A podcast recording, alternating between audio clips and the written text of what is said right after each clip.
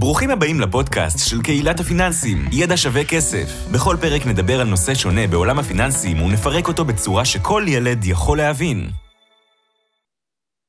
אהלן חברים, ברוכים הבאים לפרק נוסף בפודקאסט שלנו, ידע שווה כסף. אה, אני פה, בר נעמני איתכם, אני מניח שאתם מזהים את הקול שלי ואולי זו פעם ראשונה כזה אז אתם עדיין לא. אה, אם פעם ראשונה אז יש לכם המון המון פרקים אחורה להשלים, פרקים מאוד מאוד מעניינים ששווים לכם אה, לא מעט כסף. הפרק היום אנחנו מדברים על, על איך להתמודד בשוק יורד. אנחנו כרגע מקליטים את הפרק הזה ביולי 2022, השווקים כבר כמה חודשים נמצאים במצב מה שנקרא לא טוב, הגענו לשוק דובי בנסדק מזמן וב-S&P אה, הגענו ואנחנו ככה מדשדשים על, על הזה שלו. שוק דובי אגב למי שלא מכיר ההגדרה הקלאסית של שוק דובי זה ירידה של 20% או יותר אה, מהשיא אז, אז, אז אנחנו נמצאים בתקופה של ירידות ומגמה לא טובה בשווקים. אנחנו לא ניכנס ללמה ואיך הגענו למצב הזה זה כרגע לא העניין. המטרה של הפרק הזה זה רגע לעשות אה, סדר במה כן אפשר לעשות, מה, מה כן אפשר לעשות ואיך אפשר להתמודד ואיך אפשר, איך, איך נכון יותר להתנהג בסיטואציות כאלה. אה, ובשביל זה הבאנו אה, אורח, אורח שהוא כבר לא פעם ולא פעמיים התראיין אצלנו בפודקאסט רותם קוזי, מה קורה רותם? אהלן, מה שלומך? שלום לכל המאזינים, תענוג להיות פה שוב קודם כל תודה שהגעת, מוזמן להציג את עצמך למי שלא מכיר, למי שלא זוכר אוקיי, okay, אז uh, קודם כל, uh, כמו שאמרתי, שלום לכולם. Uh, לי קוראים uh, רותם, חבר uh, בקבוצה, uh, אני מנהל השקעות, uh, מתעסק בשוק ההון משנת uh, 2008 בערך, עובד בחברת אלפי בנדק, חברה לניהול תיקים גדולה uh, בישראל. Uh, חשוב לי מאוד מאוד לציין ש... כל מה שאנחנו מדברים עליו uh, כאן בפודקאסט הוא במטרה uh, לימודית, uh, זה לא מהווה ייעוץ להשקעות חלילה, אוקיי? מכיוון שייעוץ צריך להיות uh, בצורה פרטנית לאחר שמכירים את הלקוח ומאפיינים את צרכיו, שאנחנו גם נדבר על הנקודה הזאת בפודקאסט. וזהו. מעולה. אני, אני ארחיב את העניין המשפטי, באמת אין לראות בפרק הזה שום ייעוץ או המלצה לביצוע פעולות אישיות אה, אה, או תחליף לייעוץ לביצוע פעולות אישיות ובשורה התחתונה זה באמת מעבר לעניין המשפטי חשוב לנו להגיד חבר'ה אנחנו פה בשביל לעזור וללמד ואולי לתת סוג של כללי אצבע. בסוף בסוף בסוף אי אפשר אה, אה, לקחת את הדברים האלה ולהגיד אה הנה בר אמר ככה או רותם אמר ככה אז אולי צריך לקנות אולי צריך למכור. חשוב שכן תעשו את זה ממקום של הבנה ממקום של למידה ממקום של אה, משהו שהוא באמת נכון לכם ואם צריך אנשי מקצוע אז, אז אפשר גם עם אנשי מקצוע לא תמיד חייב כל אחד ואיך שהוא מרגיש זה ככה באמת חשוב לשים את הדברים על, אה, על השולחן. ויאללה רותם אה, מבחינתי אה, אפשר להתחיל עם התכלס. אמ, אז, אז אני אומר שוב אנחנו יולי 22 המצב לא טוב אנשים ואני רואה את זה גם בפוסטים בקבוצה ו, ועשינו על זה לא מזמן פרק שהתארחתי גם בנושא אחר. הפוסטים בקבוצה מפוסטים של איך אני משקיע ואיך אני ממנה ואולי פה ואולי שם והייתה גם תקופה ש, שאני ראיתי פוסטים שקצת היו לי הזויים שכאילו אנשים אומרים, אה, במיוחד חבר'ה צעירים של אה, זה, זה היה פוסטים בסגנון של אה, אני משקיע אני משקיע בשוק ההון ואני משקיע ב-S&P 500 אבל אני רוצה משהו שהוא לא סולידי כמו ה-S&P 500 ואני כזה רגע רגע חבר'ה S&P 500 זה לא משהו סולידי מדובר פה על, על בסופו של דבר על אמנם על פיזור של 500 מניות מכמה סקטורים אבל עדיין מדובר במניות ולא מדובר בהכרח במשהו סולידי. ו, ו, וקל לשכוח את הדברים האלה כשאנחנו ברצף ככה של עליות במיוחד אחרי מה שהיה אחרי הקורונה. וכן היה חשוב לי אה, להוריד אנשים טיפה לקרקע. ניסיתי לעשות את זה באמצעות פוסטים ולהגיד חבר'ה זה שהשוק עולה זה, זה, זה, זה לא אומר שכאילו אה, אה, S&P הוא משהו סולידי. ואנשים הלכו לקריפטו ואקסטרה אקסטרה אה, סיכונים והנה אנחנו רואים שגם בקריפטו יש ירידות מאוד מאוד חזקות. אז אחרי ההקדמה הזאת אה, אני בא אליך רותם ובתור גם יועץ השקעות בתור בן אדם עם, עם הרבה הרבה אה, ניסיון בעולם הפיננסי. מנהל השקעות, לא יועץ, זה רישיון שהוא קצת שונה בחוק, אז אני מנהל השקעות, לא יועץ, זה, זה 아, אה, חשוב. סליחה, סליחה, מנהל. כן. השקעות, אה, הדיוק הזה חשוב. בסדר גמור, אז, אז בתור מנהל השקעות, גם לי יש אגב הרבה דברים להגיד ואני אגיד תוך כדי, אבל, אבל חשוב לי לשמוע את דעתך, את, את ה-say שלך, כלומר בתכלס בשורה התחתונה, איך אנחנו יכולים בתור משקיעים פרטיים, בסוף אני מנהל את הכסף של עצמי, רוב האנשים אצלנו מנהלים את הכסף של עצמם, איך אנחנו יכולים להיערך ואיך אנחנו יכולים לפעול בצורה נכונה בזמן של שוק דובי. כי אנחנו יודעים ששוק דובי זה משהו שקורה, כלומר אה, ירידות, לא רק שוק דובי, ירידות זה משהו שקורה בשוק ההון, שוק ההון תנודתי, לטווח הארוך יש לנו עליות, זה אנחנו מכירים, אבל, אבל לטווחים הביניים אה, והקצרים יותר, יש לנו ירידות, אז איך אנחנו מתנהלים בצורה נכונה בעולמות האלה? יפה. אז קודם כל, אה, אמרת דברים מאוד מאוד נכונים, וזה חלק מהטבע שלנו כאנשים. כשהתקופות הן, הן טובות, אנחנו מתמלאים באופוריה ובתחושת ביטחון, ושאנחנו יכולים יותר ורוצים יותר ותאווה לכסף, וזה בסדר גמור. אה, ולפעמים בתקופות, והרי השוק הוא שוק חסר ודאות, אה, אז בתקופות שהן פחות טובות אנחנו נוטים פתאום אה, לפחד, לברוח וכן הלאה, והרבה פעמים אנחנו עושים טעויות מאוד מאוד משמעותיות. הנקודה היא כזאת, כדי למנוע אה, ב-70 אחוז נגדיר את זה, אה, מהמקרים, את, ה, את הטעויות האלה ואת החששות משוק ההון, הדבר הראשון שנכון לעשות הוא בעצם להתאים את מדיניות ההשקעה באופן פרטני ואישי ללקוח או המשקיע העצמי, הסוחר, הסוחר העצמאי ש, שמשקיע בעצם, שיתאים לעצמו את מדיניות ההשקעה. כדי בוא, להתאים... בוא. שנייה, כן. שנייה, אני רוצה להוריד את זה לפרקטיקה, אוקיי? להתאים את מדיניות ההשקעה, אתה יודע, זה לפעמים מילות, מילים, במיוחד למי שאין לו עדיין את הניסיון, וחבר'ה שטיפה אולי נכנסו לשוק פעם ראשונה לפני חצי שנה או שנה, מילים אולי גדולות מדי או לא, לא ברורות. מה זה אומר תכלס? בפרקטיקה, אני בתור משקיע, אני עכשיו, לא יודע, כן. השקעתי או רוצה להשקיע 100 אלף שקלים, סתם ניקח okay. אוקיי. מה, מה זה אומר להתאים את, ה, את ה... אז תראה, ברמה, ברמה, ברמה הבסיסית, קודם כל חשוב להבין מי אני ומה אני בתור uh, משקיע עצמאי, או שמנהל ההשקעות יבין עבורך מי ומה אתה ומה הצרכים שלך, אוקיי? קודם כל, צריך לשאול את עצמך, האם יש לך ניסיון בשוק ההון? כשאני אומר לך, אני מתכוון לכל משקיע, האם יש לנו ניסיון בשוק ההון? האם כבר חווינו תקופות טובות בשוק ההון ותקופות לא טובות בשוק ההון? האם אנחנו כבר אה, אה, עברנו את זה בתיאוריה ולמדנו את זה, או האם נחשפנו לזה ברמה הפרקטית עם הכסף שלנו? זה שני דברים שהם שונים לחלוטין, אוקיי? Mm-hmm. אז קודם כל לאפיין, לאפיין את הניסיון שלנו בשוק ההון. דבר שני, אה, וחשוב מאוד, זה טווח ההשקעה שלנו. אוקיי? לפעמים זה נשמע מאוד כזה טריוויאלי, אוקיי, מה טווח ההשקעה שלך? אני משקיע עד לגיל 60, אה, בסדר? רגע, מה, לא יכול להיות באמצע שתצטרך את הכספים? השארת לעצמך איזושהי קרן ביטחון? אתה, אה, לא יכול להיות שפתאום תרצה לקנות איזה דירה אה, בכסף הזה. חייבים לדעת לאפיין את טווח ההשקעה הסביר והאמיתי, ואפילו טיפה להחמיר ולהגיד, אוקיי, אם זה טווח ההשקעה שאני חושב שהוא נכון, בוא נבנה טווח השקעה שהוא קצת יותר קצר, אוקיי? כי אה, יכול להיות, לדוגמה, לקוח, שיש לו, לקוח אני אומר מהצד שלי, אבל אה, משקיע או, או סוחר עצמאי, בסדר? אה, שבאמת יש לו ניסיון ארוך טווח אה, אה, ומאוד מאוד מקצועי בשוק ההון, אוקיי? אבל מצד שני, אותו אדם לצורך העניין קונה דירה עוד שנה, עוד שנתיים, אני לא יודע, אבל זה דברים שצריך להכיר אותם, צריך לדעת אותם, ואם אני מתאים את ההשקעה לצרכים האלה, בסדר? אז בסבירות גבוהה יותר, אה, אה, אני אפגע בעצמי פחות במקרים קשים, אה, ואני אדע להתמודד גם כן עם הסיטואציות האלה.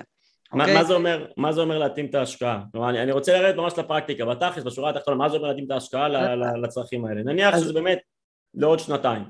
יפה, יפה. אז קודם כל, אם טווח ההשקעה הוא טווח קצר, אה, לא ייתכן שנכניס את אה, כל כספנו שיש לו מטרה מסוימת וריאלית לשוק המניות, מכיוון ששוק המניות ידוע בתנודתיות המאוד מאוד חזקה שלו, אוקיי? עכשיו, למרות שאנחנו מנוסים, אנחנו גם נוטים בכל זאת לשכוח את הדברים האלה, כי כשהתקופה הטובה מגיעה, היא מוחקת לנו את הזיכרון, אוקיי? אבל בתקופות קשות מאוד ובתקופות משבר, שוק המניות יכול לרדת, אם נסתכל על משברי העבר, 30, 35, 50 אחוזים, אלה ירידות מאוד מאוד משמעותיות ומאוד גדולות, וזה קרה בכל אחד מהמשברים אה, האחרונים, אם נסתכל ב-20-30 שנה אה, האחרונות, החל נניח משנות האלפיים לדוגמה. אוקיי? אה, והשאלה, האם אתה יכול לסכן כרגע את הכסף הזה? כי אה, מה יקרה אם אני עכשיו צריך לקנות את הדירה, ובדיוק עכשיו יש משבר, ובדיוק עכשיו השוק יורד ב-50 אחוזים, מחקתי את הרווחים, אבל עזוב רגע את הרווחים, גם מחקתי את הקרן שיש לה מטרה מסוימת, אוקיי? Mm-hmm. אז, אז זה דבר שהוא מאוד חשוב, טווח ההשקעה הוא מאוד מאוד רלוונטי, ואני אגיד לך גם כן כלל אצבע ככה חשוב מאוד בשוק ההון. בהינתן שההשקעות מנוהלות בצורה אה, מפוזרת ברמה המקצועית ו- ובצורה מושכלת, אוקיי, ולא סוג של הימורים שאנחנו עושים, אה, יש תרופה לתנודתיות של שוק ההון. תרופה אחת מאוד מאוד מאוד פשוטה, קוראים לזה זמן.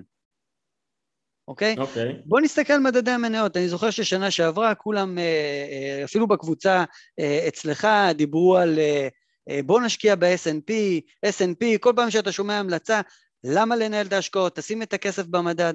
אבל הלו, גם מדד ה-S&P ירד 50 אחוזים, או 30 אחוזים, או 20 אחוזים רק השנה הזאת אה, במימוש האחרון. האם זה מתאים לך או שזה לא מתאים לך, התנודתיות הזאת? אלה נקודות שמאוד מאוד צריך אה, לשים עליהן את הדגש, אוקיי? אה, כן. אני, אני רוצה להוסיף ולחדד, אני מסכים לגמרי, אני באמת חושב שקודם כל להכיר את עצמך בתור בן אדם ובתור משקיע. גם הסיבולת סיכון, מה הסיבולת סיכון שאני אה, יכול להתמודד איתה והניסיון פה הוא חשוב. אני אגיד, אני אגיד דבר כזה, אני, אנחנו אומרים שהניסיון חשוב אבל אתה יודע גם לי היה פעם ראשונה שהשקעתי בשוק ההון ואני בטוח שגם לך מן הסתם. ולכל בן אדם יש את הפעם הראשונה שהוא משקיע בשוק ההון. ולכן אני אומר הניסיון זה לא הדבר הכי הכי אה, אה, שהוא, ש, שאפשר לתלות בו תקוות מה שנקרא וזה לא הדבר הכי חשוב. אבל זה כן חשוב כי בסוף בסוף מה, מה ש, למי שאין ניסיון אני אומר אוקיי אז בואו ננסה לדמיין שעכשיו השקעת 100 אלף שקלים והשוק יורד 30 או 40 אחוז שזה פחות או יותר סדרי גודל של משברים שאנחנו מכירים. mm-hmm, נכון. אה, אפילו 50 אחוז למי שמחמיר. כלומר השקעת 100 אלף שקלים ועוד שנה יש לך 50 אלף שקלים. איך אתה מתמודד עם הסיטואציה? אז, אז קשה לדמיין, מה שאני בא להגיד שלפעמים קשה לדמיין ואנשים נוטים להגיד כן בסדר אני יודע שלטווח ארוך השוק עולה וכו' וכו' אבל בזמן משבר, בזמן אמיתי שאתה רואה את הכסף שעבדת בשביל כל כך קשה יורד אשכרה מ-100 אלף ל-50 אלף שקלים והכותרות בעיתון אה, צועקות אה, משבר משבר וזה נראה כאילו העולם הולך לקרוס ותמיד זה נראה ככה בין אם זה במשבר של 2000 חד אה, משמעית.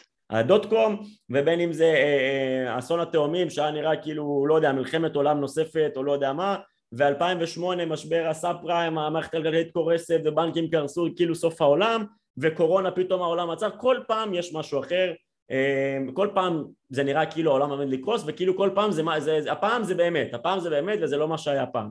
איכשהו בסוף אנחנו שורדים.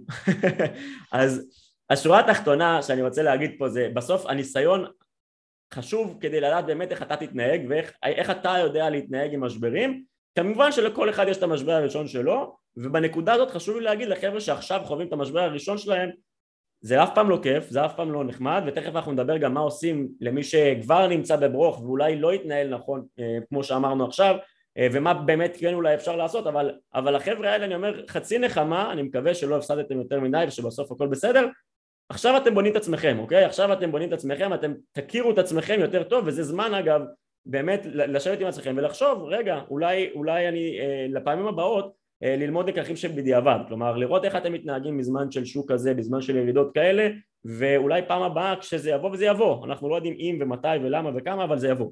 אה, ומשברים תמיד יבואו גם בשוק ההון אה, ואז אתם תהיו יותר חכמים. אז, אז נקודה שחשוב לי להגיד אתם בונים את עצמכם למשבר הבא.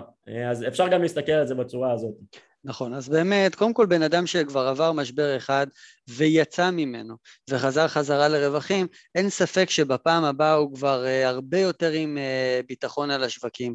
אבל uh, ישנם משברים שנמשכים חודש וחצי בערך, כמו הקורונה, ואז הגיעה טיסה בשווקי המניות, וישנם משברים כמו uh, ב-2022 או ב-2008 שנמשכים על פרק זמן שהוא ארוך מאוד. 2002, לא 2022. לא, עכשיו. המשבר 아, אה, שלנו אוקיי, עכשיו. אתה מדבר על עכשיו, אני דיברתי על 2002, על... נכון, הדוט קום, 2000, נכון. אז הנקודה היא כזאת, קודם כל אין ספק שהניסיון מאוד מאוד תורם לנו לפעמים הבאות, אבל גם אז אם המשבר נמשך יותר מדי זמן, מתחילות לצוץ שאלות, מתחילות לצוץ חששות, אוקיי?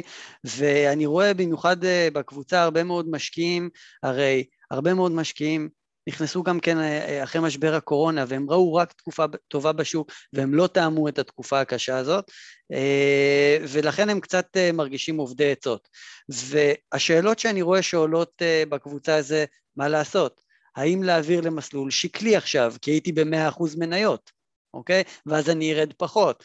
האם uh, לצאת מהבורסה, אולי אני בכלל לא מתאים לבורסה, מתחילות לצוץ כל מיני uh, שאלות כאלה. אז קודם כל, אחד הפתרונות, באמת, אני אומר, לבן אדם שהוא ללא ניסיון בשוק ההון, זה להיעזר באיש מקצוע. איש מקצוע שיאזן אותו בתקופות הקשות, אוקיי? אה, וירים אותו, וייתן לו אופק קדימה, אה, כמובן בצורה רציונלית ומקצועית וכן הלאה, ובתקופות הטובות גם כן, יש אה, לאותו מנהל ההשקעות, מנהל התיק, היועץ בבנק, יש לו גם תפקיד חשוב לאזן אותו לצד השני, אוקיי? מה הכוונה? זה ממש, שנייה אני אעצור אותך, זה ממש המשפט של וורן באפט. be fearful when others are greedy and be greedy when others are fearful, כלומר, נכון. כשכולם, כשכולם מפחדים, וכולם... זה הזמן להיות גרידי, וכשכולם גרידים זה הזמן אה, אה, להיות שמרן ולדאוג. נכון מאוד. אז אני חושב, כמנהל השקעות, ו- וזה גם הדעה הרווחת ב- ב- בכל קהילת מנהלי השקעות בארץ ובעולם, זה שקודם כל המדיניות צריכה להתאים ללקוח באש ובמים. אוקיי? Mm-hmm. למה אני אומר את זה? קודם כל, אם מתאים לך 100% מניות, אז מתאים לך 100% מניות גם כשיש משבר וגם כשהתקופה טובה. אם מתאים לך 10, 20, 50 אחוזים במניות, זה אמור להתאים לך מבחינה מנטלית בכל תקופת שוק, אוקיי? גם כשהשוק עולה וגם כשהשוק יורד. ולמה אני אומר את זה? בדיוק מהסיבה הזאת שאני רואה תגובות לשאלות של אנשים, לא ניתן לאורך זמן לתזמן את השווקים. זה יכול להצליח פעם אחת, פעמיים, למעשה זה יצליח לך בערך 20% מהזמן שאתה תנסה כל הזמן לתזמן, אבל ב-80% אחרים אה, של הזמן אתה לא תצליח לתזמן את השווקים, לכן צריך לדבוק במדיניות אחידה. כי תחשוב מה קורה לבן אדם שעכשיו קיבל עצה, הכניס את כל כספו למדד ה snp אחרי שכבר ה snp עלה תקופה של שנתיים, אוקיי? הוא הרוויח קצת בהתחלה, התחיל, אה, התחילו הירידות, הוא צמצם את הרווחים ואפילו נגוס כבר בקרן. אוקיי?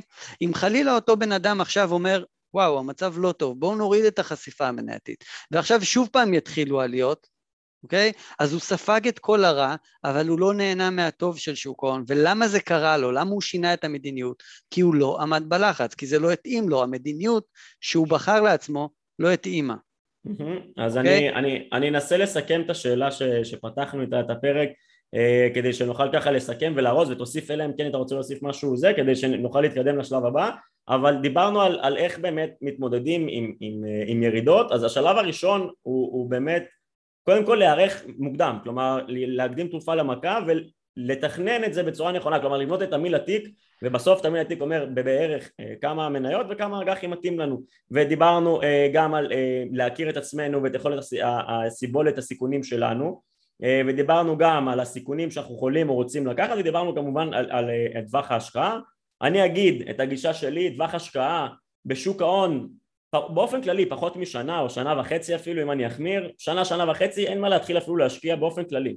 אני לא מכיר השקעה ששווה את, ה, את הסיכון אה, גם אם אתה יודע זה תהיה השקעה בסיכון נמוך אנחנו מדברים על כמה אחוזים בודדים לעומת הסיכון שהוא יעלה שהוא גבוה. אני אומר את זה עם כוכבית כי כרגע הריביות עולות ובמקרה של זה יכול להיות שבאמת כאילו אם הריבית תמשיך לעלות ויהיו פקדונות אה, בבנקים שיהיה שווה אולי לסגור לתקופות קצרות ואז זה סבבה כי הסיכון פה יחסית נמוך יכול להיות שנקבל פקדונות אחוז, אחוז וחצי, שני אחוז זה אולי פחות מהאינפלציה אבל עדיין זה, זה, זה עדיין משהו, זה עדיין עדיף מכלום. אה, אולי יש איזה משהו צמוד מדד ואז אנחנו אולי אה, ככה אולי ננסה נכון. ככה לגדר את הכסף שלנו נכון, נכון מאוד, נכון מאוד, לתשואה הריאלית.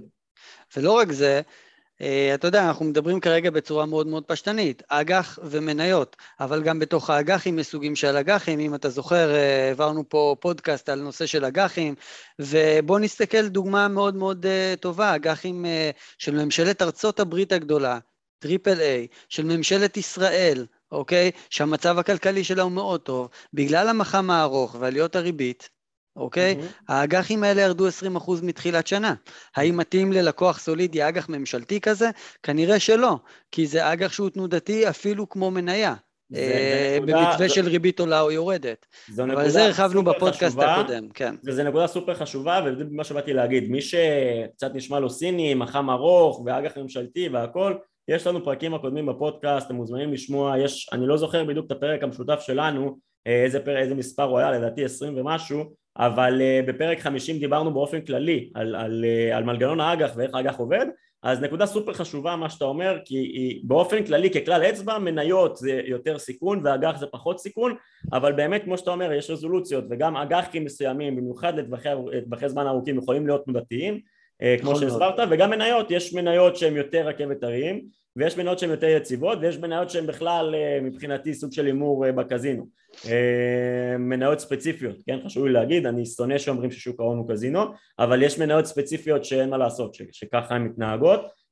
אז, אז זו נקודה חשובה, שוב פעם, לאותו משקיע הקצה העצמאי, מי שמנהל תיקים כנראה לא מנהל את זה בצורה הזאת, אבל כל דבר יכול להיות קזינו. לעבור את הכביש זה גם יכול להיות קזינו, אם אתה עובר אותו בעיניים עצומות, אם אתה לא מכיר את המשמעויות ואת הסיכונים, אוקיי? Mm-hmm. לכן השקעות, uh, קודם כל המלצה למשקיעים הפרטיים, uh, זה יותר קודם כל, כמו שאנשים עושים, להיצמד למדדים, לא משנה, מדדי אג"ח, מדדי מניות. כי כשאתה קונה מניה אחת, אוקיי? יכול להיות שיצליח, יכול להיות שלא. אבל כשאתה קונה את השוק, בהינתן ואתה משקיע רציונלי, ובהינתן שיש לך טווח השקעה ראוי, אוקיי? אנחנו יודעים שבסופו של דבר, כל משברי העבר, 100% ממשברי העבר, נגמרו בפריצות של שיאים והמשך של מגמות עולות. כל המשברים בכל ההיסטוריה, מן הסתם, mm-hmm. אוקיי? אה, אה, וברגע שאתה מבין את הדברים האלה, אז אולי אתה קצת מכניס יותר רציונליות לתוך הבלגן הזה. נכון, אני, אני באמת חושב ש, שידע והבנה וגם הניסיון תורם במה שאתה אומר, כמו שאתה אומר, לא להיכנס ללחץ ולא לבצע את הטעויות של המתחילים. אני אתן כמה נקודות שחשובות לי לדבר, שחשוב לי לדבר mm-hmm. עליהן. זה, אחד, דיברת לא לנסות לתזמן את השוק, בעיניי נקודה סופר קריטית, ואנשים לא מבינים עד כמה, ואנשים שעושים את זה כמעט תמיד מפסידים, ובוובינארים שאנחנו מעבירים, הרבה פעמים וובינארים, אנחנו כל פעם משנים, אבל הרבה פעמים אנחנו אוהבים, אני אוהב לדבר על, אה, על איזשהו מחקר שנעשה ב-JP מורגן, אה, שהם לקחו, הם שמו עשר אלף דולר, דולר בשוק ל-20 שנה, המחקר לא מול העיניים שלי, אבל זה מה שאני זוכר בעל פה, אז אל תתפסו אותי במילה. זה מחקר מדהים, נכון. 20 שנה, אם אני זוכר נכון, מ-95 עד 2014, 2015, אמ, ובדקו מה קורה אם הכסף נמצא עשר אלף דולר אם הוא נמצא כל החיים מה שנקרא כל העשרים שנה fully invested לא נגענו. והגענו לאיזה שישים וחמש אלף דולר תשואה יפה סך הכל כמעט עשר אחוז שנתי. והם הראו מה קורה הם מפספסים סך הכל עשרה ימים מהימים הכי טובים. ואתה נכון. רואה אם אתה, אם אתה רואה אם אתה מפספס את העשרה ימים הכי טובים אתה, אתה מגלח בערך חצי מהתשואה. ואם אתה מפספס עשרים ימים הכי טובים אתה מפספס בערך עשרים שלושים אחוז מהתשואה. ואם אתה מפספס שלושים או ארבעים יום שוב אני מזכיר עשרים אה, שנה כן. אתה כבר בתשואה אתה כבר מפסיד כסף במקום להרוויח פי שש וחצי כלומר נכון אז, אז זה, כלומר, זה, זה נקודה כן. הניסיון הזה לתזמן את השוק הוא, הוא מאוד מאוד מאוד מאוד מסוכן במיוחד למשקיעים מתחילים אבל גם למשקיעים מנוסים והוא מתכון אמיתי להפסיד כסף. בוא, בוא אני אתן לך דוגמה מאוד מאוד פשטנית. יש פה אנשים שיקשיבו לפודקאסט הזה, וכנראה שיש להם ניסיון של 20 שנה בשוק, אוקיי? Okay? Mm-hmm. כל החבר'ה שבני 60, 50, 40, יכול להיות שכבר יש להם ניסיון של 20 שנה בשוק. ואז אני שואל את עצמי, ב-20 שנים האחרונות, איזה משקיע עשה 530, בוא אני, אני אדייק לך, עכשיו אפילו בדיוק לאחרי המשבר ונכון להיום, איזה משקיע ב-20 שנים האחרונות עשה 472 אחוזי תשואה? אוקיי? משקיע, אני לא מדבר, אני מדבר רגע על שוק המניות שנייה, אוקיי? בן אדם שהוא 100% במניות. אוקיי? אם נבחן רגע את השוק הישראלי, ואגב, הוא תפקד פחות, אם אני, אני אקח את uh, מדד המאה ה-25, אפילו התשואות יכולות להיות uh, הרבה יותר גבוהות, אבל uh, איזה משקיע עשה את התשואות האלה? סביר להניח שרוב האנשים יגיעו, לך, רוב האנשים, 90% מהאנשים יגידו לך שהם לא היו בלופ הזה. למה זה? כי כל הזמן הראש שלנו עובד. כל הזמן אנחנו אומרים, אנחנו חושבים שאנחנו יודעים יותר טוב. ואם כבר עוד משפט של וורן באפט, לא צריך להיות חכם יותר אה, ממשקיעים אחרים, צריך להיות סבלני יותר. זה, זה כל הסיפור, אוקיי? זה, זה מזכיר לי את ה, מה שהוא אומר בהמשך לזה, זה אה, כששואלים אותו וכאילו אומרים לו, תשמע, בסוף מה שאתה אומר, הגישה של וורן באפט, למרות שהוא מדבר על value investing והכל, אז אה, הוא אומר, למה אף אחד לא מיישם אותה? כי הוא אומר הרבה פעמים, כן, value investing זה מה שנקרא לאנשים שמומחים והכל, אבל הוא הרבה פעמים מדבר על זה שרוב הציבור כן צריך לטווחי זמן ארוכים ללכת ל-S&P 500 ואני נוטה להסכים, כמובן שוב לא ייעוץ השקעות ואני לא אומר לכם לכו קנו S&P 500 אני אומר שככלל אה, אני כן מאמין בגישה של פיזור רחב לטווח ארוך, פיזור רחב אה, אה, S&P 500 אולי לשלב גם מדדים עולמיים יש בזה היגיון גדול וזה אגב, אני מדבר על זה, אם אני זוכר אה, נכון, פרק 38, המדריך למשקיע המתחיל עם ג'ון בוגל, הספר שהבאנו לישראל, זו הגישה שלנו, זו הגישה שלנו שאנחנו גם מדברים עליה בקורס שלנו, שאנחנו מסבירים אותה, אה, אבל שוב זה נכון לטווחים ארוכים אה, ואז שואלים את, את וורן באפט אוקיי אז אם זה כל כך פשוט אז למה אף אחד לא עושה את זה? למה רוב האנשים לא עושים את זה? למה רוב האנשים לא אנשים עשירים? אז הוא אומר פשוט כי אף אחד לא אוהב להתעשר לאט אוקיי? אף אחד נכון. פשוט לא אוהב להתעשר לאט כולם רוצים להתעשר מהר כאן ועכשיו וזה מאוד קשה להתמיד וזה נקודה שחשוב לי להעביר אותה כאן. נקודה אה, קודם כל סופר סופר סופר חשובה. אגב, הוצאתי את הנתון מ-2002 אה, ממש להיום, תשואת אה, מדע תל אביב 125, 576 אחוזים. 576 אוקיי? אחוז. מי, מי עשה את זה? כנראה שאולי חמישה אחוזים מהאוכלוסייה, אוקיי? Mm-hmm. ונכון, אנחנו אגב, במיוחד כישראלים, לאמריקאים דווקא יש מנטליות יותר של buy and hold, אוקיי? לקנות ולהחזיק לטווח ארוך, אפילו קונים לילדים כשהם קטנים ומממשים את הכספים אה, אה, כשהם כבר גדלים. אה, אנחנו רוצים הכל כאן ועכשיו ומיד, ובמיוחד בעידן שלנו, הכל צריך להיות מאוד מאוד מהיר, אוקיי? ושוק ההון זה לא השיטה, מי שעובד בצורה הזאת הוא פשוט מהמר בשוק ההון, ושוק ההון הוא קזינו עבורו, אוקיי? Mm-hmm. שוק ההון זה מקום לעבודה קונסיסטנטית, עקבית, עם הרבה מאוד התמדה והרבה מאוד משמעת עצמית. אוקיי? Okay? Okay. ושוב, מי שלא יכול לעשות את הדברים האלה לבד, שיעזר באיש מקצוע. אני חושב שכמנהל השקעות וכמנהל תיקים, התפקיד הכי חשוב של מנהל התיקים אה, בהשקעות זה לא לבחור את המניה הטובה ביותר, אוקיי? Mm-hmm. אלא לדעת לאזן את הלקוח, לדעת למנוע ממנו לעשות את הטעויות האימפולסיביות שהוא עושה בדיוק ברגעי הקיצון בשוק. תחשוב, זה קטע הזוי. כשהשווקים בשיא, זה התקופות הכי טובות. כולם מגייסים כספים, כולם רוצים להכניס כספים לשוק ההון, כולם רוצים למנף את ההשקעות שלהם, כשהשווקים ממש בשיא, בשליש או ב-20 אחוזים האחרונים של העליות שלו. וכשהשוק במחיר מבצע, אוקיי? הרי מה אתה עושה בסופר? כשבסופר יש הנחות, אתה תקנה יותר, נכון? אז למה בבורסה, כשיש הנחה על חברה שהאמנת בה לפני אה, חודשיים, למה שעכשיו כשהמחיר שלה קצת יותר זול לא תקנה אותה? אתה מבין מה שאני אומר? לצורך העניין, במקרה הזה, כן. לגמרי, לגמרי. אני מסכים איתך לגמרי. אמ, אני כן רוצה לנסות שנייה לסכם את החלק הראשון, דיברנו אה, מה עושים בזמן של ירידות, אז מבחינתי התשובה היא להיערך מוקדם, להקדים תרופה למכה, דיברנו על מה אנחנו צריכים לנסות להיערך לפני, אוקיי? לפני שאנחנו באים להשקיע, דבר אחרון שאני רוצה לגעת בו, אני לא ארחיב עליו, אני, אני רוצה לגעת בו, אה, זה קרן חירום, כי אה, כמו שאמרנו, הרבה פעמים הלחצים המנטליים האלה אה, באים בגלל כל מיני דברים, בגלל ש, שאנחנו לא מסוגלים לעמוד בלחץ, אנחנו לא יכולים לראות את הכסף שלנו מפסיד, כי בסוף בנינו על הכסף הזה. אז, אז אני אומר, קרן חירום, ודיברנו על הקונספט של קרן חירום ואיפה אפשר לשים אותה וכמה בדיוק לשים בצד, אבל הרעיון של קרן חירום זה לשים כסף בצד למקרים, אה, לימים פחות טובים מה שנקרא. נכון. וברגע מבחינתי, מעבר לקרן חירום שאמורה לשמש אותנו למקרים שחלילה, לא יודע, התקלקל האוטו ו- ופתאום אני צריך, אני חייב רכב, או לא יודע מה, מקרה רפואי אולי ועד שהביטוח בא, או שאין ביטוח, או לא יודע, מהלך המקרר ואנחנו צריכים מקרר חדש כי אנחנו לא יכולים לחיות בבית בלי מקרר, אז מעבר לשימושים האמיתיים האלו שפיטרו אותנו מהעבודה ואנחנו צריכים לחיות, מעבר לשימושים האלה זה מבחינתי נותן שקט. כשאני יודע, אוקיי, שלי לבר יש קרן חירום בצד, שגם אם קורה תרחיש מסוים, אני יש לי כסף בצד ומה שנקרא, או, או עזוב בר, בן אדם עם משפחה, אני כרגע אין ילדים, אבל בן אדם עם משפחה וילדים יודע שגם אם קרה משהו וגם אם הוא הפסיד בשוק ההון סכום מסוים, 20 או 30 אחוז, שבאמת הוא ייעד אותם לטווח ארוך, אבל הוא רגוע, הוא רגוע כי הוא יודע שיש לו קרן חירום שהוא בצד, שלמקרה שחלילה קורה משהו, יש לילדים מה לאכול ויש משכנתה לשלם, הרבה נכון. יותר קל להתנהל בצורה רגועה. היא, הבעיה היא, וזה בדיוק מה שדיברנו בהתחלה, שתאוות הבצע אומרת לנו, בטבע שלנו, ביצר שלנו, אוקיי? Mm-hmm. רגע, השווקים עולים עכשיו, אז אולי נכניס גם את הקרן הזאת לאיזשהו מוצר. אולי אז נכניס את זה ל-S&P. זה, זה בדיוק... ואז אתה לא בדיוק... מבין את המשמעות של קרן הביטחון הזאת שלך. אז זה בדיוק, קודם כל זה בדיוק העניין, זה בדיוק העניין, ברגע ששמים קרן חירום בצד ואנחנו ממושמעים, אז יותר קל לנו להתנהל עם הלחצים המנטליים, זה דבר ראשון. ואתה מזכיר לי איזשהו אה, אה, מקרה שקרה לי בדיוק בתקופת הקורונה.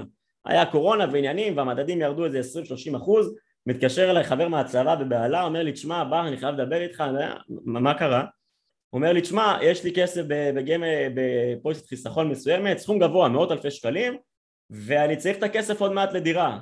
זה לא... מה? למה, למה זה בכלל בשוק ההון? אם אתה צריך את הכסף, זה היה חצי שנה או משהו כזה, פחות משנה. אמרתי לו, מה, מה, למה הכסף נמצא שם בכלל? מלכתחילה.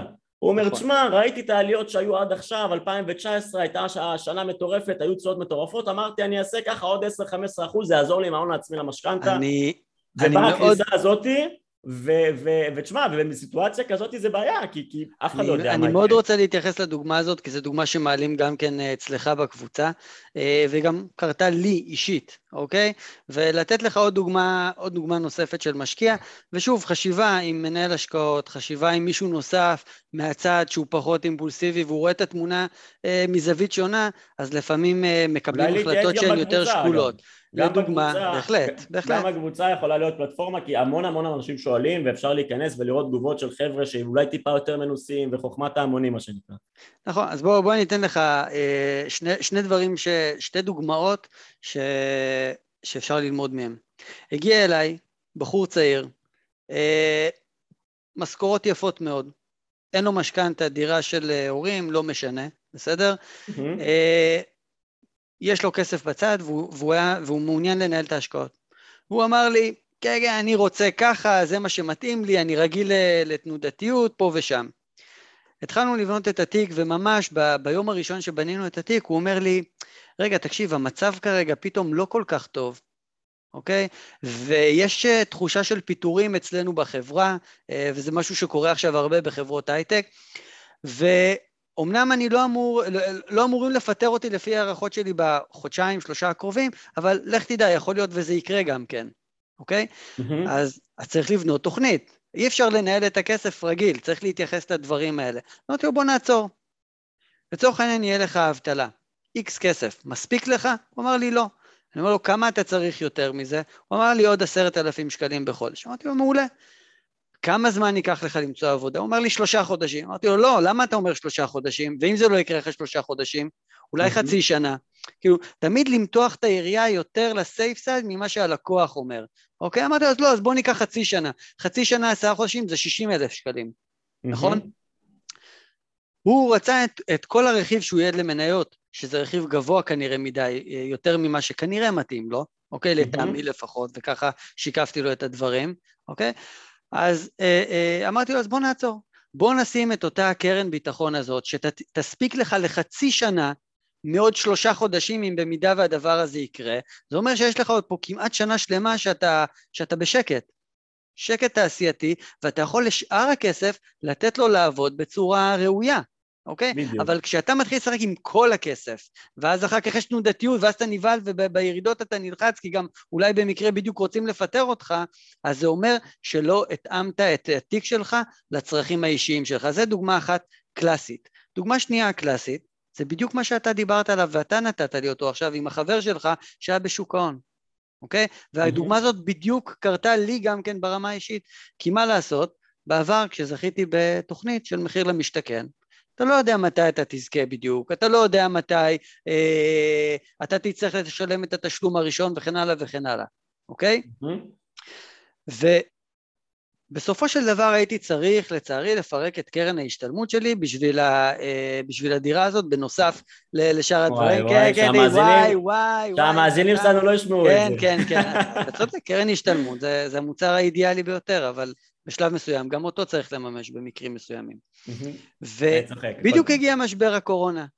ו- ואז אתה מתחיל להיות עובד עצות, זאת אומרת, האם לממש עכשיו, האם להקטין את הסיכונים, אבל אני יודע שבינתיים יש לי כספים בצד לשלם את התשלומים וכן הלאה. החלטתי בסוף להישאר עם זה, ואמרתי, אני אנסה למשוך, להשתמש במקומות אחר, במקורות אחרים. בסופו של דבר גם כן, לשמחתי, השווקים התאוששו עד לרגע שהייתי צריך, והגעתי מה שנקרא לשיא שהייתי בו, אוקיי? Mm-hmm. ו, אה, אבל זה נכון, זה בעצם חוסר התאמה לפעמים לצרכים האישיים, ולפעמים אנחנו לא שמים לב לזה, גם כאנשי מקצוע, לפעמים אנחנו לא מתייחסים. דוגמה, אה, עוד נקודה חשובה בנושא הזה, זה לדעת באמת במה אתה מושקע, אוקיי? אנשים שלפעמים בונים על קרן ההשתלמות שלהם, והקרן מיועדת לעוד שנה, וזה במסלול הכללי. כי רוב האוכלוסייה בארץ היא במסלול הכללי. אבל חברים, להתעורר, המסלול הכללי היום, תסתכלו בפרטים, באתרי האינטרנט של כל החברות, הם 45 או אומרים לפחות 45 אחוזים יהיה חשוף למניות, כאשר יש פה גם מקום ויש פה מנעד, יש חברות שגם מגיעות ושואפות להגיע ל-60 אחוזים במניות כרגע, אוקיי? Mm-hmm. במסלול הכללי, שזה מסלול שאמור להתאים כאילו ל- לרוב האוכלוסייה כביכול. אז באמת צריך לדעת במה אתה מושקע ולראות אם זה מתאים לך. אז, אז אני, אני, אני מסכם מה שנקרא את, ה, את החלק הזה, אני חושב שהסברנו והבנו והבאנו גם דוגמאות, אני מקווה שזה היה ברור, אני מקווה שהצלחנו ככה אה, לתת אה, אה, כיוון ותכלס מה אפשר לעשות.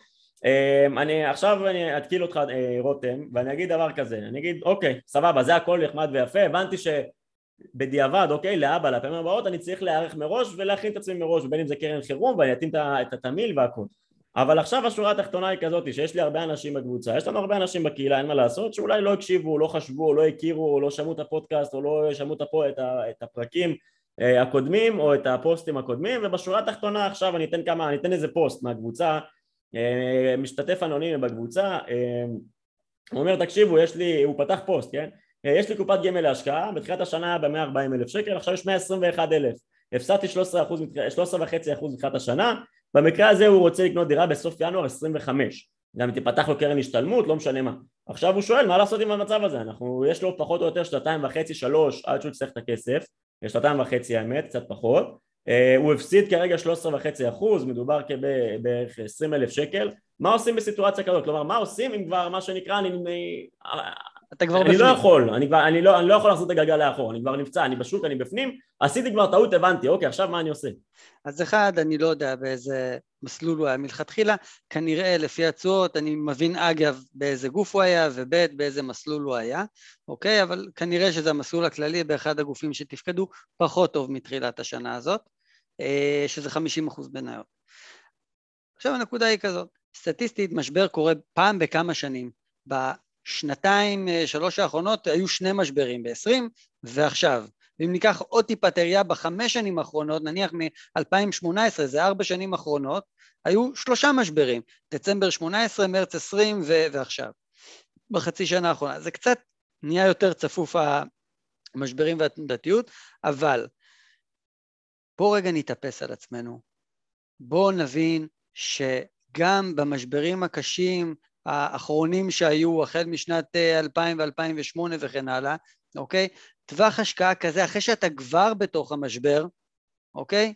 אה, סביר, בסבירות מאוד מאוד גבוהה בטווח היותר ארוך, אה, וזה לא טווח ארוך להשקעה, אבל זה, זה נחשב בהגדרת טווח בינוני, אבל בטווח היותר ארוך של שנתיים קדימה או שלוש שנים קדימה שיש לאותו אדם, אוקיי? אה, המצב, המצב ישתפר ויהיה יותר טוב, אוקיי? אבל, וזו נקודה חשובה, ככל שהאדם מתקרב אל היעד שבו הוא צריך לממש את הכסף, לא ייתכן שהוא ישאיר את מדיניות ההשקעה בדיוק כמו שהייתה. כי אם עוד שנה ועוד שנתיים יהיה עוד פעם משבר, אז הוא עוד פעם אה, אה, ייכנס לתוך ה loop הזה של הפלונטר עם עצמו ומה לעשות עם ההשקעה. כלומר, מדיניות ההשקעה צריכה להיות מותאמת אליך, ואתה צריך לדעת, אוקיי, אני, אני מתקרב למקום שאני צריך לממש את הכספים, בואו נוריד את החשיפה המנייתית, בואו נקטין את המח"מים באג"חים, בואו ניקח ייעוץ מגורם שיכול לעזור לנו ו- ולתכנן עבורנו את הדברים האלה, אוקיי? אבל הטווח הזה של שלוש שנים, כשאתה כבר בעיצומו או ב- בלב הסערה, צריך אה, אה, לשלוט בעצמך ו- ולהיות חזק, אוקיי? Mm-hmm. אה, וזה לא נעים, אבל אם אותו אדם מלכתחילה היה בונה לעצמו שוב את המדיניות שמתאימה לו, הוא לא היה עכשיו, כשיש לו עוד שנתיים אה, או שלוש השקעה, הוא לא היה נלחץ מהסיטואציה הזאת. אבל נכון. אנשים שמשקיעים בחוסר מודעות ובחוסר ידע, ולא סתם אתם אומרים ידע שווה כסף, אוקיי? אז הם יכולים להוביל את עצמם בדיוק למקומות האלה של, של בעיה ו- ולהסתבך עם עצמם. כנראה שהוא הכניס את עצמו למשהו שפחות מתאים לו וקצת יותר מדי גדול עליו. אז, אה, אז במקרה הזה אני מסכים איתך, אני, אני, אני אומר, שוב זה גם מאוד אינדיבידואלי, בסוף בסוף זה, זה תלוי בבן אדם ו, ואם הוא יודע שהשוק ימשיך עוד 10-15% והוא יקרוס והוא יישבר והוא יצא אז אולי שווה לחתוך עכשיו. יכול להיות, זה גם אפשרות, יכול להיות שווה לחתוך עכשיו. מצד שני, אם הוא אומר, טוב, אני כבר בפנים, אני הבנתי פחות או יותר, ובמקרה הזה הגרוע זה גם לא סוף העולם, יכול להיות שיהיה לו טיפה פחות הון עצמי, יכול להיות שהוא יצטרך לחכות אולי עוד חודש חודשיים, לא יודע בדיוק מה, מה הסיטואציה, יכול להיות שהוא יצטרך להביא כסף רגע ממקום אחר, זה גם, זה, זה, זה לא עכשיו שצריך להביא מיליונים, אני אומר, נכון. זה, זה הכל תלוי גם במצב הפיננסי ובעסקה עצמה, יכול להיות שבאמת בגלל שיש במקרה הזה עוד שנתיים וחצי ואנחנו כבר באמצע משבר, אז יכול להיות שבמקרה הזה כן יש מקום שיפה, טיפה כן להיעזר בסבלנות ולבחון, להיות עם האצבע על הדופק. אני אתן לך מקרה דומה ברשותך, כי הדוגמאות האלה בסופו של דבר, בסוף הן אה, נוגעות באנשים, אוקיי? Mm-hmm. וזה הדברים הכי חשובים. מגיע אליי אה, בן אדם, שבמקרה אני מטפל בהורים שלו, בסדר? מבחינת הכספים. הוא אומר לי, תקשיב, נכנסתי לבעיה, אני עוד ארבעה חודשים צריך את הכספים, אני רואה עכשיו ירידות של 15% בתיק שלי, מה לעשות? אני צריך את הכסף עוד ארבעה חודשים. אז למנהל השקעות שלא תפר ולא בנה את התיק בטיילור מייד עבורך, אוקיי? הוא לא יכול עכשיו כשהמצב לא טוב לבוא ולתת לך עצה, אוקיי? Mm-hmm. כי טווחים קצרים כאלה בהשקעות הם באמת גובלים בהימור. נכון. אוקיי? לכן אתה עכשיו כ- כמשקיע הקצה, הסוחר העצמאי, או אותו בן אדם שנעזר במנהל השקעות, צריך, כי אין מה לעשות, הוא הכניס את עצמו לסיטואציה הזאת, אני לא יכול לפתור לו אותה, אוקיי? Mm-hmm. אבל הוא צריך לאמוד את הסיכונים, ולשאול את עצמו, מה יקרה אם המשבר הזה רק בחצי הדרך, ירדנו 30 אחוזים והוא רק בחצי הדרך. כמה אני אפסיד בכסף אם עכשיו המשבר יכפיל את עצמו, אוקיי? שזה תרחיש מאוד מאוד קיצוני בהיסטוריה, בסדר? אבל הוא גם אפשרי, בואו נדבר תכלס, נכון, הוא אפשרי. הכל יכול להיות, הכל יכול להיות, אבל זה תרחיש קיצוני בהגדרה. רוסיה, אוקיי? אוקראינה, סין, טיואן, כן. לא משנה. אתה עכשיו נכנסת לפלונטר, קח את האחריות, אבל גם תדע מה הסיכונים. אופציה אחת זה שתצא עכשיו, אז אם יש לך 100 אלף שקלים בפוליסת החיסכון, הפסדת 15 אלף שקלים, במונחים של קניית דירה, זה לא כזה מהותי, שקונים דירה במיליון, מיליון וחצי, שתיים ויותר מזה, בסדר? Mm-hmm. מיליון הייתי קצת... אה, כן, זה... היית אופטימי. כן, אוקיי, אבל... אה, אז, אז הנזק הוא כבר לא יהיה מכאן יותר מדי דרמטי במונחים כספיים ביחס לקניית דירה. מצד שני, אם תחכה, יכול להיות גם אולי, בסבירות מסוימת, שהשווקים יתאוששו, ואז אתה כבר תתקן את, ה, את, ה, את ה, מה שנכנסת אליו. זאת אומרת, תקבל החלטה כשאתה יודע מה יקרה בתרחיש הרע ביותר, ומה יקרה בתרחיש יותר טוב, ואז תחליט אם זה מתאים לך או לא. אני, אוקיי? אני מסכים. קבלת החלטה. אני מסכים, אני אנסה לתת כלל אצבע, אוקיי? כשבאים אליי עם שאלות כאלה אני מסביר ששמעו חבר'ה, אני, אין, לי, אין לי מושג. הוא אמיתי, אין לי מושג מה, מה יקרה בשווקים עוד חודש, עוד חודשיים, אני לא יודע אם זה יעלה או ירד, אני יודע מה קורה לטווח ארוך. ושוב אני מדבר ומסביר כמה זה חשוב לעשות את התיאום ציפיות עם עצמך לפני ולהערך לפני, אבל בתכלס בשורה התחתונה כללי אצבע שלי זה אם אתה בפאניקה ואני מדבר רגע למאזינים הזה שעכשיו נמצאים בסיטואציה דומה ולא יודעים מה לעשות, אם אתה בפאניקה באמת אתה עניין של כמה חודשים אתה צריך את הכסף, יכול להיות שזה זמן לחתוך הפסדים. גם זה, בסופו של דבר בסוף כסף אה, זה, זה, זה כלי שעוזר לנו בחיים ואם אתה לא ישן בלילה כי אתה חושב ואתה כל היום אם יעלה, אם ירד, יכול להיות שעדיף תחתוך את ההפסדים להירגע מה שנקרא, אה, אוקיי אז הפסדת, יכול להיות וזה לא כיף וזה מאוד כואב ומאוד לא נעים ויכול להיות שצריך להביא עוד קצת כסף במקומות שלא חשבת עליהם או לדחות או לחכות משהו אבל יכול להיות שזה עדיף מאשר נכון. להמשיך את הפאניקה נכון. ובכנות יכול להיות שימשיכו הירידות אז לטווחים קצרים של חודשים ככלל אצבע, כן? כמובן זה תלוי סיטואציה ותלוי מה האפשרויות ותלוי מה הסיכונים ותלוי בהמון המון דברים שדיברנו עליהם גם כאן אבל לטווחים קצרים ככלל אצבע בסיטואציות כאלה אני הייתי אומר אה, אה, לחתוך אה, הרבה פעמים זה, זה, זה, זה משהו שאני ככה רואה ואני, ואני אומר, אני מדגיש שוב, זה מאוד מאוד מאוד חשוב ההכנה המנטלית הזאת וה, והלפני כי כמו שאמרת אי אפשר, אי אפשר מה שנקרא לעשות דברים בלי הרבה מחשבה ואז ברגע האמת שיש בעיות לנסות ולבקש רגע תצילו אותי זה, זה לא חכם וככה לא מתנהגים בשוק ההון. ו, ואני ארים לעצמנו, אני ארים לעצמנו ש, שהקורס שלנו שאנחנו עושים בשוק ההון אה, שוק ההון get started שעברו אותו כבר מאות חברי קהילה אלה הדברים שאנחנו מדברים עליהם ואנחנו נכנסים עוד יותר אקסטרה לפרקטיקה ואיך נכון לבנות תמיל תיק כל אחד לעצמו ועם שאלוני סיכון וקרנות חירום ואנחנו מדברים על הפרקטיקה תכלס גם איך לעשות את הדברים כלומר יכול להיות שיש אנשים שעדיין לא, כאילו רוב, הרבה אנשים בקבוצה, לא רוב, אבל הרבה אנשים בקבוצה אפילו לא עשו את הדברים. אה, והם אומרים טוב הבנתי פחות או יותר אבל תכלס איך אני עושה? אז אנחנו יורדים ממש לפרקטיקה ומראים איך קונים ומוכרים במערכת מסחר ומחשבונים וכו' וכו' אז מי שרוצה ומי שמעניין אותו אני אשים פרטים של, ה, של הקורס בתחתית הפודקאסט. זה ככה באופן כללי ורותם יש לך דברים אחרונים ככה שאולי לא כיסינו במהלך הפרק שחשוב לך להגיד? אני חושב ש... שנגענו בנקודות החשומות, אחד להתאים מראש את המדיניות השקעה, שתיים איך לנסות ולהתמודד עם משברים שנקלענו אליהם בחוסר ידיעה. אה, דבר שלישי, נתנו דוגמאות פר, פרקטיות מהקבוצה שלך ודברים שאני נתקלתי בהם, אה, והעברנו את המקל למשקיע או אה, לסוחר העצמאי כדי לקבל את ההחלטות בעצמו בצורה קצת יותר מושכלת, לאחר שהוא כבר נכנס לפלונטרים האלה. זהו, אז אני חושב שסיכמנו את הדברים. בסדר גמור. אני, אני משהו אחרון שחשוב לי להגיד בתור מסר, חבר'ה להשקיע בשוק ההון, אני כן חושב שצריך ידע וכן צריך מיומנות, אני אומר לא תמיד, ואולי רותם פה לא תמיד, לא ממש יסכים איתי בתור איש מקצוע, אבל אני אומר לא תמיד חייבים להיות מומחים מאוד גדולים. אמ, ש, ש, שוב, והמקרה הקלאסי דיברתי עליו גם קודם, אנחנו מסבירים אותו גם בספר ומדריך למשקיע מתחיל מראה, שלטווחי זמן ארוכים, ואם הכסף לטווחי זמן ארוכים ואתם יכולים להשליך את זה אולי על דברים אחרים שלכם, על פנסיות, קרנות השתלמות אם אתם שומרים אותם לטווח ארוך, חיסכון לכל ילד, דברים שאנחנו מדברים עליהם, שמה נכון. לא צריך להיות גאונים גדולים. האתגר מגיע... ממושמעים גדולים, צריך להיות, זה, אני מסכים איתך לגמרי, אני ממש ממש לא חולק עליך. צריך, לא צריך להיות החכם, החכם ביותר בשוק, צריך להיות, ואמרתי את זה קודם, הסבלני ביותר בשוק, זה הכל. מעולה. אני, אני איפה שאני כן רואה את האתגרים זה בטווחי הביניים, בוא נגיד בין שנתיים שלוש לחמש שנים, שש שנים, שאלה טווחים שהם הרבה יותר טריקים וכאן כן בעיניי נדרשת מיומנות בשביל לנהל את ההון אה, בשוק ההון ושם אני אישית בר, כן, זה לא בהכרח זה, אני אישית בר חושב שכן יש אה, היגיון לפנות לאנשי מקצוע, כל אחד במה שמתאים לו ודיברנו על, אה, על, על כל האפשרויות איך להשקיע בשוק ההון, אה, על כל המכשירים השונים, בין אם זה גמל להשקעה, פוסט חיסכון, ניהול תיקים וכו' וכו'. זהו רותם, אני רוצה לסכם את הפרק, רוצה להגיד לך ממש ממש תודה על הפרק, אני חושב שהיה מצוין, אני מקווה שהמאזינים שלנו יאהבו. אמ, וזהו חברים, אנחנו נתראה בפרקים הבאים, תמשיכו לעקוב אחרינו ולדרג את הפודקאסט אה, אה, ולהיות אה, נוכחים בכל הפלטפורמות האחרות.